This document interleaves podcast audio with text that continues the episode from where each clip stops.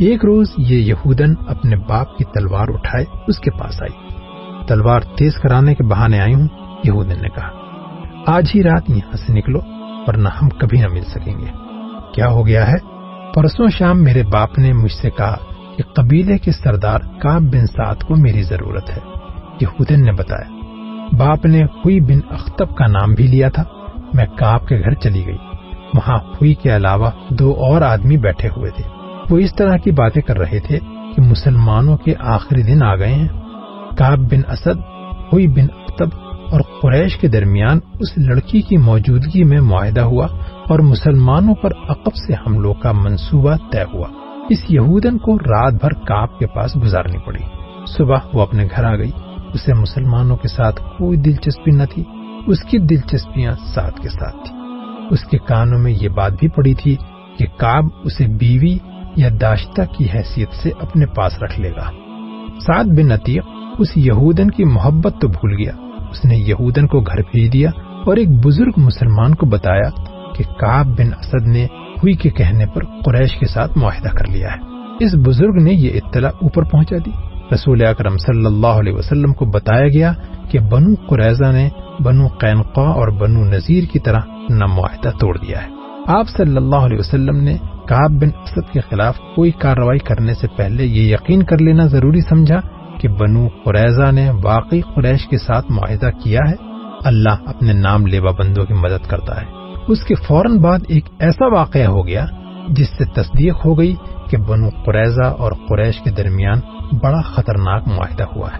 واقعہ یوں ہوا عورتوں اور بچوں کو شہر کے ان مکانوں اور چھوٹے چھوٹے قلعوں میں منتقل کر دیا گیا تھا جو خندق سے دور تھے۔ ایک ایسے ہی قلعے میں رسول اکرم صلی اللہ علیہ وسلم کی پھوپھی صفیہ رضی اللہ تعالی عنہ چند ایک عورتوں اور بہت سے بچوں کے ساتھ مقیم تھی۔ ایک روز صفیہ رضی اللہ تعالی عنہ قلعے کی فصیل پر گھوم رہی تھی کہ انہوں نے نیچے دیکھا ایک آدمی دیوار کے ساتھ ساتھ مشکوک سی چال چلتا جا رہا ہے۔ وہ کہیں رکتا دیوار کو دیکھتا اور آگے چل پڑتا۔ صفیہ اسے چھپ کر دیکھنے لگی۔ صاف پتا چلتا تھا کہ یہ آدمی قلعے کے اندر آنے کا کوئی راستہ یا ذریعہ دیکھ رہا ہے۔ صفیہ رضی اللہ تعالی عنہا کو اس وجہ سے بھی اس آدمی پر شک ہوا کہ شہر کے تمام آدمی خندق کے قریب مورچہ بند تھے یا جنگ کے کسی اور کام میں مصروف تھے۔ اگر یہ کوئی اپنا آدمی ہوتا اور کسی کام سے آیا ہوتا تو دروازے پر دستک دیتا۔ قلعے میں عورتوں اور بچوں کے ساتھ صرف ایک مرد تھا۔ یہ تھے عرب کے مشہور شاعر حسان رضی اللہ تعالی عنہ بن ثابت۔ صفیہ رضی اللہ تعالی عنہ نے حسان رضی اللہ تعالی عنہ سے کہا کہ نیچے ایک آدمی مشکوک انداز سے دیوار کے ساتھ ساتھ جا رہا ہے۔ مجھے شک ہے کہ وہ یہودی ہے۔ صفیہ رضی اللہ تعالی عنہ نے حسان رضی اللہ تعالی عنہ سے کہا، تم جانتے ہو حسان؟ بنو قریضہ نے دوستی کا معاہدہ توڑ دیا ہے۔ یہ شخص مجھے یہودیوں کا مخبر معلوم ہوتا ہے۔ بنو قریضہ ہم پر عقب سے حملہ کریں گے تاکہ ہمارے مردوں کی توجہ خندق کی طرف سے ہٹ جائے اور پیچھے آ جائیں۔ یہودیوں کے پاس ہمارے مردوں کو مورچوں سے نکال کر پیچھے لانے کا یہ طریقہ کارآمد ہوگا کہ وہ ان قلعوں پر حملہ شروع کر دیں، جن میں عورتیں اور بچے ہیں۔ نیچے جاؤ حسان، اللہ تمہارا نگہبان ہو، اس شخص کو للکارو۔ اگر وہ واقعی یہودی ہو تو اسے قتل کر دو۔ خیال رکھنا کہ اس کے ہاتھ میں برچھی ہے اور اس کے چوغے کے اندر تلوار بھی ہوگی۔ اے عظیم خاتون، حسان رضی اللہ تعالیٰ شاعر نے کہا، کیا آپ نہیں جانتی کہ میں بیمار ہوں؟ اگر مجھ میں ذرا سی طاقت بھی ہوتی تو اس وقت میں میدان جنگ میں ہوتا۔ مورخ ابن حشام اور ابن قطبہ نے لکھا ہے کہ عرب کے عظیم شاعر کا یہ جواب سن کر رسول اکرم صلی اللہ علیہ وسلم کی پھوپھی صفیہ رضی اللہ تعالی عنہ خود اس مشکوک آدمی کو پکڑنے یا مارنے کے لیے چل پڑی مگر یہ نہ دیکھا کہ ایک مسلح مرد کے مقابلے میں جاتے ہوئے ان کے ہاتھ میں کون سا ہتھیار ہے۔ وہ جلدی میں جو ہتھیار لے گئیں، وہ برچھی نہیں تھی، تلوار نہیں تھی، وہ ایک ڈنڈا تھا۔ صفیہ رضی اللہ تعالی عنہ دوڑتی ہوئی باہر نکلی اور اس مشکوک آدمی کے پیچھے جا رکی جو دیوار کے ساتھ کھڑا اوپر دیکھ رہا تھا۔ کون ہے تو؟ صفیہ رضی اللہ تعالی عنہ نے اسے للکارا۔ مشکوک آدمی نے بدک کر پیچھے دیکھا۔ اگر وہ کسی غلط نیت سے نہ آیا ہوتا تو اس کا انداز کچھ اور ہوتا۔ مگر اس نے برچھی تان لی صفیہ رضی اللہ تعالی عنہ نے اس کا چہرہ دیکھا تو کوئی شک نہ رہا کہ وہ یہودی تھا۔ وہ بنو قریضہ کا ہی ہو سکتا تھا۔ اسے یقین تھا کہ ایک عورت، وہ بھی ایک ڈنڈے سے مسلح، اس کا کچھ نہیں بگاڑ سکے گی۔ تجھ پر خدا کی لانت صفیہ رضی اللہ تعالی عنہ نے للکار کر کہا۔ کیا تو بنو قریضہ کا مخبر نہیں ہے؟ محمد کی پھوپھی یہاں سے چلی جا۔ یہودی نے کہا، کیا تو میرے ہاتھ مرنے آئی ہے؟ ہاں میں بنو قریضہ کا آدمی ہوں۔ پھر تو تو یہاں سے زندہ نہیں جائے گا۔ یہودی نے کہا لگایا اور بڑھ کر برچھی ماری۔ جس تیزی سے برچھی آئی تھی، اس سے زیادہ تیزی سے صفیہ رضی اللہ تعالی عنہ ایک طرف ہو گئی۔ یہودی کا وار خالی گیا تو وہ سنبھل نہ سکا۔ وہ آگے کو جھکا اور اپنے بڑھتے ہوئے قدم کو روک نہ سکا۔ صفیہ رضی اللہ تعالی عنہ نے پوری طاقت سے اس کے سر پر ڈنڈا مارا۔ ایک عورت کے بازو میں خدا کا قہر آ گیا تھا۔ یہودی رک کر سیدھا ہوا، لیکن اس کا سر ڈولنے لگا۔ صفیہ رضی اللہ تعالی عنہ نے اسے سنبھلنے کا موقع نہ دیا اور اس کے سر پر پہلے سے زیادہ زور سے ڈنڈا مارا۔ اب یہودی کھڑا نہ رہ سکا۔ اس کے ہاتھ سے برچھی گر گئی، پھر اس کے گھٹنے زمین سے لگے۔ صفیہ رضی اللہ تعالی عنہ نے اس کے سر پر جس سے خون بہ بہ کر اس کے کپڑوں کو لال کر رہا تھا، ایک اور ڈنڈا مارا اور جب وہ بے ہوش ہو کر لڑک گیا، صفیہ رضی اللہ تعالی عنہ اس کے سر پر ہی ڈنڈے مارتی چلی گئیں، جیسے زہریلے ناک کا سر کچل رہی ہوں۔ صفیہ رضی اللہ تعالی عنہ نے اس وقت ہاتھ روکا جب یہودی کی کھوپڑی کچل گئی اور اس کا جسم بے حس ہو گیا۔ صفیہ رضی اللہ تعالی عنہ قلعے میں چلی گئی حسان، صفیہ رضی اللہ تعالی عنہ نے اپنے شاعر حسان رضی اللہ تعالی عنہ سے کہا، میں وہ کام کرائی ہوں جو تمہیں کرنا تھا. اب جاؤ اور اس یہودی کے ہتھیار اٹھا لاؤ اور اس کے کپڑوں کے اندر جو کچھ ہے وہ بھی لے آؤ. میں عورت ہوں. کسی مرد کے کپڑے کے اندر ہاتھ ڈالنا ایک عورت کے لیے مناسب نہیں. چاہو تو یہ مال غنیمت تم لے سکتے ہو. مجھے اس کی ضرورت نہیں. اللہ آپ کی عصمت اور عفت کی حفاظت کرے. حسان رضی اللہ تعالی عنہ نے شاعروں کی مسکراہٹ سے کہا مال غنیمت کی ضرورت مجھے بھی نہیں ہے اور میں اپنے اندر اتنی توانائی محسوس نہیں کرتا کہ یہ کام انجام دے سکے مورخین لکھتے ہیں کہ یہ خبر رسول اکرم صلی اللہ علیہ وسلم تک پہنچی تو آپ کو پریشانی ہوئی۔ شہر میں خوراک کی کیفیت یہاں تک پہنچ گئی تھی کہ ہر فرد کو اس کی اصل ضرورت کی صرف ایک چوتھائی خوراک ملتی تھی۔ رسول اکرم صلی اللہ علیہ وسلم نے خدا زلجلال سے مدد مانگی اور کوئی حکمت عملی سوچنے لگے۔ ادھر خندق کا محاذ سرگرم تھا۔ خالد کو اپنی اس وقت کی بے چینی اور بےتابی اچھی طرح یاد تھی۔ وہ خندق کے ساتھ ساتھ گھوڑا دوڑا تھا اور کہیں سے خندق عبور کرنے کے طریقے سوچتا تھا۔ وہ مرد میدان تھا، لڑے بغیر واپس جانے کو اپنی توہین سمجھتا تھا۔ مگر وہاں لڑائی اس نوعیت کی ہو رہی تھی کہ قریش کے تیر انداز خاصی تعداد میں خندق کے اس مقام پر قریب آتے جہاں مسلمان مورچہ بنتے۔ یہ صلاح کی پہاڑی تھی۔ تیر انداز مسلمانوں پر تیر برساتے، مسلمان جوابی تیر اندازی کرتے۔ کبھی قریش کا کوئی تیر انداز جیش کسی اور جگہ گشتی سنتریوں پر تیر چلاتا، مگر مسلمانوں کا جیش فوراً پہنچ جاتا۔ رات کو مسلمان خندق پر سنتریوں کی تعداد میں اضافہ کر دیتے اور قریش خندق سے دور پیچھے خیمہ گاہ میں چلے جاتے تھے۔ رسول اکرم صلی اللہ علیہ وسلم کو جہاں مدینے میں خوراک کی قلت کا جو قحط کی صورت اختیار کرتی جا رہی تھی احساس تھا۔ وہاں آپ صلی اللہ علیہ وسلم کو یہ بھی معلوم تھا کہ قریش کا لشکر بھی نیم فاقہ کشی پر آ گیا ہے۔ یہ وہ کیفیت ہوتی ہے جو انسانوں کو ایک دوسرے کی شرائط ماننے پر اور معاہدوں اور سمجھوتوں پر مجبور کر دیتی ہے۔ کسی بھی تاریخ میں اس شخص کا نام نہیں لکھا جسے رسول اکرم صلی اللہ علیہ وسلم نے خفیہ طریقے سے قریش کے اتحادی غطفان کا سالار عینیا کے پاس اس مقصد کے لیے بھیجا کہ اسے قریش کی دوستی ترک کرنے پر آمادہ کرے۔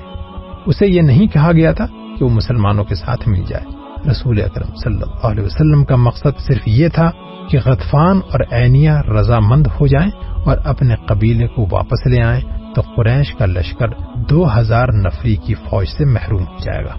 یہ توقع بھی کی جا سکتی تھی کہ دوسرے قبائل بھی غطفان کی تقلید میں قریش کے لشکر سے نکل جائیں گے۔ کیا محمد ہمیں زبانی معاہدے کی دعوت دے رہا ہے؟ سالار عینیہ نے رسول اکرم صلی اللہ علیہ وسلم کے ایلچی سے کہا، ہم نے یہاں تک آنے کا جو خرچ برداشت کیا ہے، وہ کون دے گا؟ ہم دیں گے، رسول خدا کے ایلچی نے کہا۔ رسول اکرم صلی اللہ علیہ وسلم نے فرمایا ہے کہ تم لوگ اپنے قبیلے کو واپس لے جاؤ، تو اس سال مدینے میں کھجور کا جتنا پیداوار ہوگی، اس کا تیسرا حصہ تم لے جانا۔ خود مدینے آ جانا، پوری پیداوار دیکھ لینا اور اپنا حصہ اپنے ہاتھ الگ کر کے لے جانا۔ سالار اہنیا میدان جنگ میں لڑنے اور لڑانے والوں کی قیادت کرنے والا جنگجو تھا، لیکن غیر جنگی مسائل اور امور کو بہت کم سمجھتا تھا۔ مورخ ابن قطبہ نے لکھا ہے کہ اس واقعے کے کچھ ہی عرصے بعد رسول اکرم صلی اللہ علیہ وسلم نے اسے مستعد احمق کا خطاب دیا تھا۔ وہ بڑے طاقتور جسم والا اور جسمانی لحاظ سے پھرتیلا اور مستعد رہنے والا آدمی تھا۔ اس نے اپنے سردار اطفان سے بات کی۔ خدا کی قسم، محمد نے ہمیں کمزور سمجھ کر یہ پیغام بھیجا ہے اطفان نے کہا۔ اس کے ایلچی سے پوچھو کہ مدینہ کے اندر لوگوں کو بھوک کا سامنا نہیں؟ ہم انہیں بھوک سے نڈھال کر کے ماریں گے۔ کیا تم نہیں دیکھ رہے کہ ہمارا اپنا لشکر بھوک سے نڈھال ہو رہا ہے؟ سالار اینیا نے کہا۔ مدینے والے اپنے گھروں میں بیٹھے ہیں اور ہم اپنے گھر سے بہت دور آ گئے ہیں۔ کیا لشکر میں تم بے اطمینانی نہیں دیکھ رہے؟ کیا تم نے دیکھا نہیں؟ کہ ہمارے کمانوں سے نکلے ہوئے تیر اب اتنی دور نہیں جاتے جتنی دور اس وقت جاتے تھے جب تیر اندازوں کو پیٹ بھر کر کھانا ملتا تھا۔ ان کے بازو میں کمانے کھینچنے کی طاقت نہیں ہے۔ کیا اس کا فیصلہ تم کرو گے کہ محمد کو کیا جواب دینا چاہیے؟ اطفان نے پوچھا۔ یا میں فیصلہ کروں جو قبیلے کا سردار ہوں؟ ابو سفیان نے کہا۔ خدا کی قسم، میدان جنگ میں جو فیصلہ میں کر سکتا ہوں وہ تم نہیں کر سکتے۔ سالار اینیا نے کہا۔ اور میدان جنگ سے باہر جو فیصلہ تم کر سکتے ہو، وہ فیصلہ میری عقل نہیں کر سکتی۔ میری عقل تلوار کے ساتھ چلتی ہے، مگر یہاں میری فوج کی تلواریں اور برچیاں اور ہمارے تیر مایوس ہو گئے ہیں۔ ہم خندق کے پار نہیں جا سکتے، ہمیں محمد کی بات مان لینی چاہیے۔ اور انہوں نے رسول اکرم صلی اللہ علیہ وسلم کی بات مان لی۔ ایلچی امید افزا جواب لے کر آ گیا۔ اسے قریش کا کوئی آدمی نہیں دیکھ سکا تھا، کیونکہ غطفان کی فوج محاصرے کے کسی اور مقام پر تھی۔ اللہ کے رسول صلی اللہ علیہ وسلم کے خلاف کون بول سکتا تھا؟ مگر آپ صلی اللہ علیہ وسلم نے اسلام کی تعلیمات کے عین مطابق اپنے سرگردہ ساتھیوں کو بلایا اور انہیں موقع دیا کہ کسی کو آپ صلی اللہ علیہ وسلم کے فیصلے سے اختلاف ہو تو بولے۔ آپ صلی اللہ علیہ وسلم ایک شخص کا فیصلہ پوری قوم پر ٹھوسنے کے قائل نہ تھے۔ چونکہ آپ صلی اللہ علیہ وسلم نے سب کو بتایا کہ آپ نے غطفان کو کیا پیشکش کی ہے۔ نہیں، چند پر جوش آوازیں اٹھی ہماری تلواریں جن کے خون کی پیاسی ہیں، خدا کی قسم ہم انہیں اپنی زمین کی پیداوار کا ایک دانہ بھی نہیں دیں گے۔ جنگ تو ہوئی نہیں، ہم لڑے بغیر کیوں ظاہر کریں کہ ہم لڑ نہیں سکتے؟ اس کی تائید میں کچھ آوازیں اٹھی ایسی دلیلیں دی گئیں جنہیں رسول اکرم صلی اللہ علیہ وسلم نے اس لیے قبول فرما لیا کہ یہ اکثریت کی آواز تھی۔ آپ صلی اللہ علیہ وسلم نے اپنے ایلچی کو دوبارہ غطفان اور اینیا کے پاس نہ بھیجا، لیکن آپ صلی اللہ علیہ وسلم نے سب پر واضح کر دیا کہ تدبر اور حکمت عملی کے بغیر محاصرہ نہیں توڑا جا سکے گا۔ خدا حق پرستوں کے ساتھ تھا۔ رسول اکرم صلی اللہ علیہ وسلم نے اپنے اللہ سے مدد مانگی، جو ایک انسان کے روپ میں آپ صلی اللہ علیہ وسلم کے سامنے آ گئی۔ یہ تھے نعیم رضی اللہ تعالیٰ بن مسعود۔ ان کا تعلق غطفان کے قبیلے کے ساتھ تھا۔ نعیم سرکردہ شخصیت تھے۔ خدا نے انہیں غیر معمولی دماغ عطا کیا تھا۔ تین اہم قبیلوں، قریش، غطفان اور بنو قریضہ پر ان کا اثر و رسوخ تھا۔ ایک روز نعیم، جو کہ قبیل غطفان میں تھے مدینے میں رسول خدا کے سامنے آن کھڑے ہوئے۔ خدا کی قسم، تو قبیل غیر کا ہے، رسول اکرم صلی اللہ علیہ وسلم نے فرمایا۔ تو ہم میں سے نہیں، تو یہاں کیسے آ گیا؟ میں آپ میں سے نہیں ہوں، نعیم نے کہا۔ مدینے میں گواہ موجود ہیں۔ میں نے در پردہ اسلام قبول کر لیا تھا۔ اپنے قبیلے کے ساتھ اس مقصد کے لیے آیا تھا کہ آپ صلی اللہ علیہ وسلم کے حضور حاضر ہو جاؤں، مگر موقع نہ ملا۔ پتا چلا کہ آپ نے میرے قبیلے کے سردار اور سالار کو قریش سے دوستی ترک کر کے واپس چلے جانے کا پیغام بھیجا تھا اور آپ نے اس کا معاوضہ بھی بتا دیا تھا۔ مگر آپ نے بات کو مزید آگے نہ بڑھایا۔ اللہ کی تجھ پر رحمت ہو، رسول خدا نے پوچھا، کیا تو بات کو آگے بڑھانے آیا ہے؟ نہیں، میرے اللہ کے سچے نبی۔ نعیم نے جواب دیا، مجھے آپ صلی اللہ علیہ وسلم ہی کے قدموں میں آنا تھا۔ اہل مدینہ پر مشکل کا وقت آن پڑا ہے۔ میں اپنی جان لے کر حاضر ہوا ہوں۔ یہ حضور صلی اللہ علیہ وسلم کے اور اسلام کے شہدائیوں کے جس کام آ سکتی ہے، حضور کے قدموں میں پیش کرتا ہوں۔ اپنے لشکر میں سے چھپ چھپا کر نکلا ہوں۔ خندق میں اتر تو گیا، لیکن سنتریوں کی موجودگی میں اوپر آنا خودکشی کے برابر تھا۔ اوپر چڑھنا ویسے ہی محال تھا۔ بڑی مشکل پیش آئی۔ خدا سے آپ کے نام پر التجا کی۔ گڑ گڑا کر دعا مانگی، اللہ نے کرم کیا۔ سنتری آگے چلے گئے اور میں خندق پر چڑھایا۔ رسول اکرم صلی اللہ علیہ وسلم کو نعیم کے متعلق بتایا گیا کہ یہ کس حیثیت کی شخصیت ہے۔ رسول اکرم صلی اللہ علیہ وسلم نے اس کے ساتھ دو چار باتیں کی تو آپ کو اندازہ ہو گیا کہ نعیم اونچی سطح اور عقل کے انسان ہیں